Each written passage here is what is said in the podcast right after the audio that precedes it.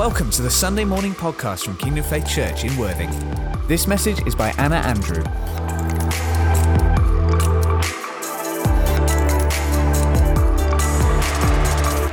Good morning and a very warm welcome to all our congregations.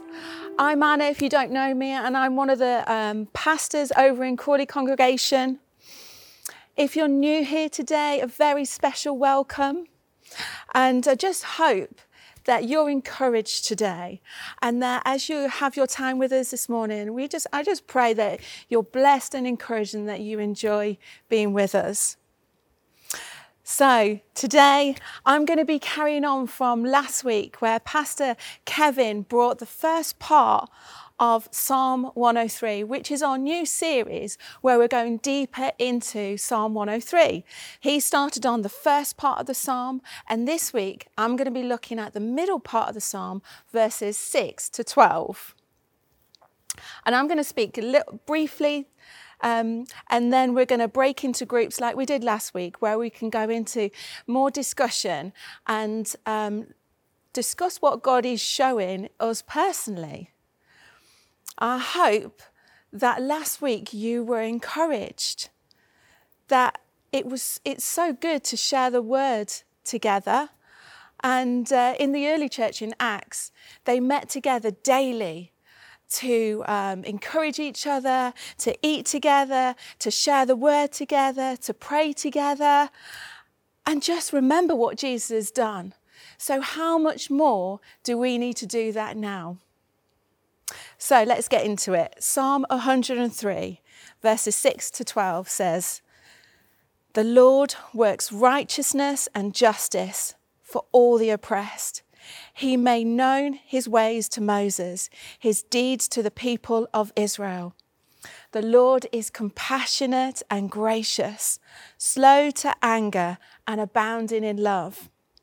He will not always accuse, nor will he harbor his anger forever. He does not treat us as our sins deserve or repay us according to our iniquities. For as high as the heavens are above the earth, so great is his love for those who fear him. And as far as the east is from the west, so far has he removed our transgressions from us. So it has been said that Psalm 103 gives us three steps in quenching spiritual thirst. But what is spiritual thirst? We know that natural thirst is not good and can affect us physically. But God creates in us spiritual thirst that only He can meet, only He can satisfy. We can get dehydrated in the world. And we need to come to Him daily to be refreshed. John 7 3 7 says, On the last and greatest day of the festival, Jesus stood and said in a loud voice, Let anyone who is thirsty come to me and drink. Whoever believes in me, as scriptures has said, rivers of living water will flow from within them. Recognizing that we are thirsty will draw us to God. In the same way, as, as knowing that we're thirsty will cause us to seek out water. Psalm 63 1 says, You, God, are my God Earnestly I seek you. I thirst for you. My whole being longs for you in a dry and parched land where there is no water. We recognize that the world is dry and can't meet those needs.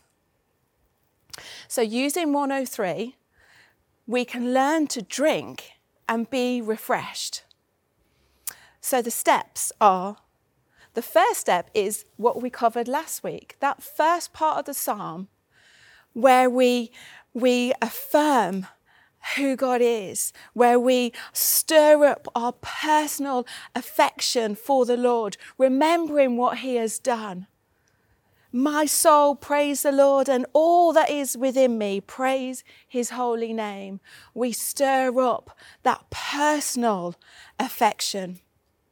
Step two, what we're looking at this week, is that middle part of the psalm, which is where we meditate on who he is, on his character, and we praise him for who he is.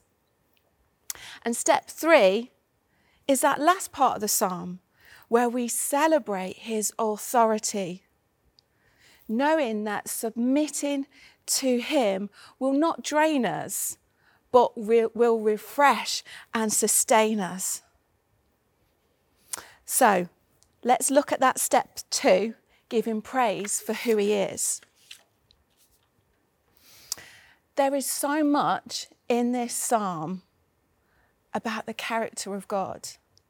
He's righteous, compassionate, gracious, slow to anger, abounding in love.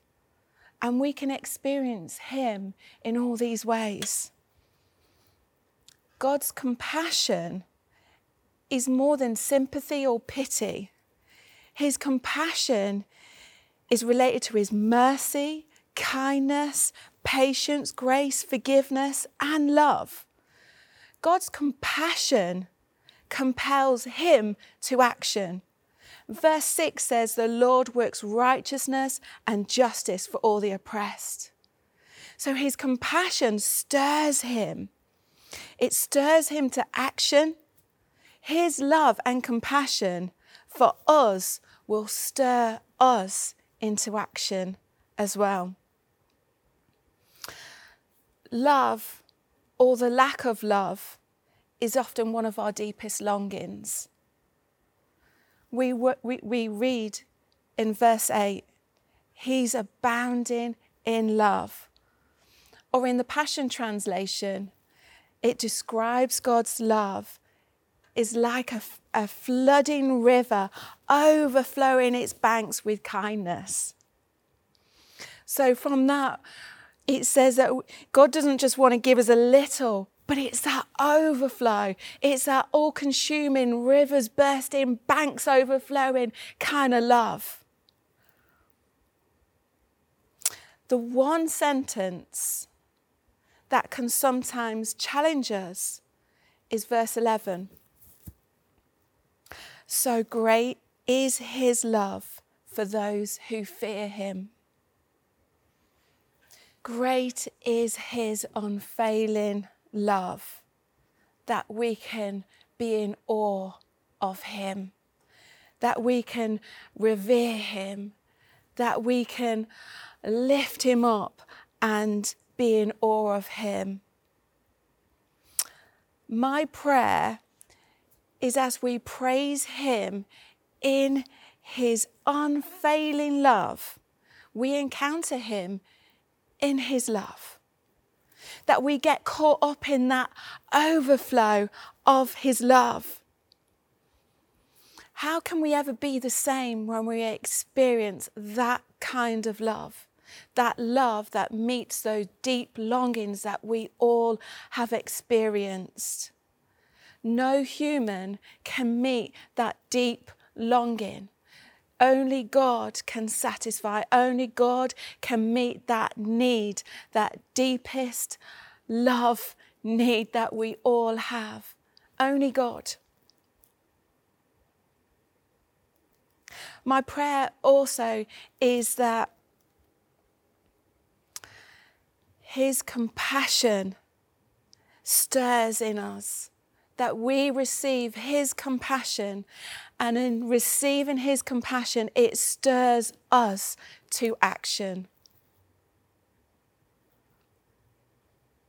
We can experience this beautiful exchange of us not being treated as we deserve, but He pours out His forgiveness and love, this overflow, unfailing love. How amazing is that. So let's get into groups now as we reflect on what the Holy Spirit is showing us. Let's talk, pray and encourage each other. And there'll be some questions on your tables just to help prompt you. But enjoy and be blessed. Thank you for listening to this Kingdom Faith podcast. We trust it's been an encouragement to you. For more information and resources from Kingdom Faith and our other audio and video podcasts, please visit www.kingdomfaith.com.